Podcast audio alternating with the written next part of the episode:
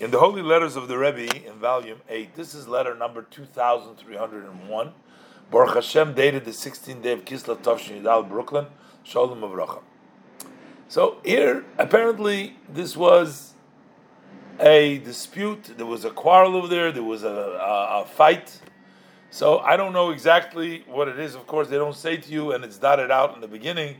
But the Rebbe says generally, when it comes to matters like this, and when it comes to conflicts and in wars in generally, it takes two to quarrel. There has to be two to uh, participate in it. And when one side sees that you don't pay attention and you don't become excited and you don't participate in this conflict, so slowly but slowly also the other person's excitement and the desire to be winning goes and diminishes until the end it's totally lost. You don't fight back, the other person, the opponent, will slowly see that it takes another person to fight him. If there's another man to fight him, they'll let go slowly. Also, in our case, the Rebbe says, it's the, this is the case here. You must overcome your spirit, your anger. You must uh, forego. Don't get involved into a give and take. And maybe this this was a shalom bayit issue over here. Looks like this was a home uh, issue over there, and the Rebbe says that they pay attention that women are very easy. Their their mind is easy. They can easily daitum kal. They can easily get hurt. They're sensitive. They can easily. A woman says her tears are common. In other words, they're more prone to cry. So, whatever you can forego, you need to forego.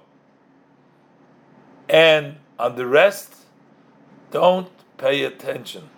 And in the end, the side of good will be victorious. So don't don't keep on fighting. And then the Rebbe says, you write about the answer that you gave to this young man. I'm not sure exactly what he wrote him. So the Rebbe says, in, although in generally, you have to be careful, they shouldn't get the impression that you're running after them.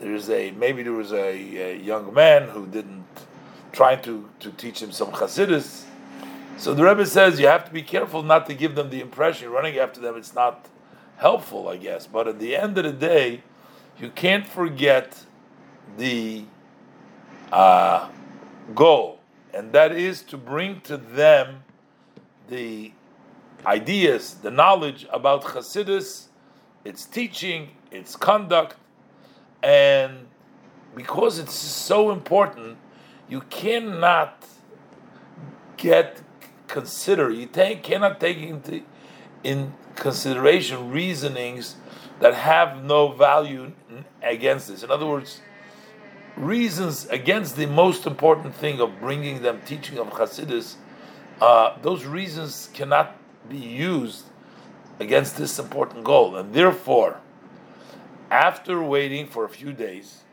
it is fitting you should bring it around to from one aspect to the other matter, to the end of the day, you should have another opportunity to remind them, to encourage them, again, about setting time for Torah in general, and for matter of Chassidus especially. Maybe this person didn't want to listen, he talked to them.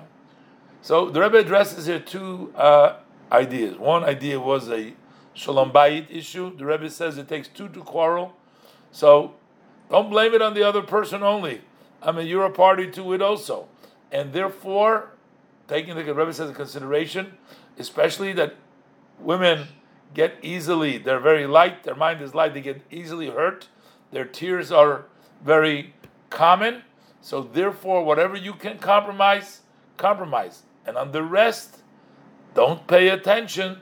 And at the end, the side of good will uh, be victorious. And as far as reaching out to this young man, even though he rebuffed you, looks like.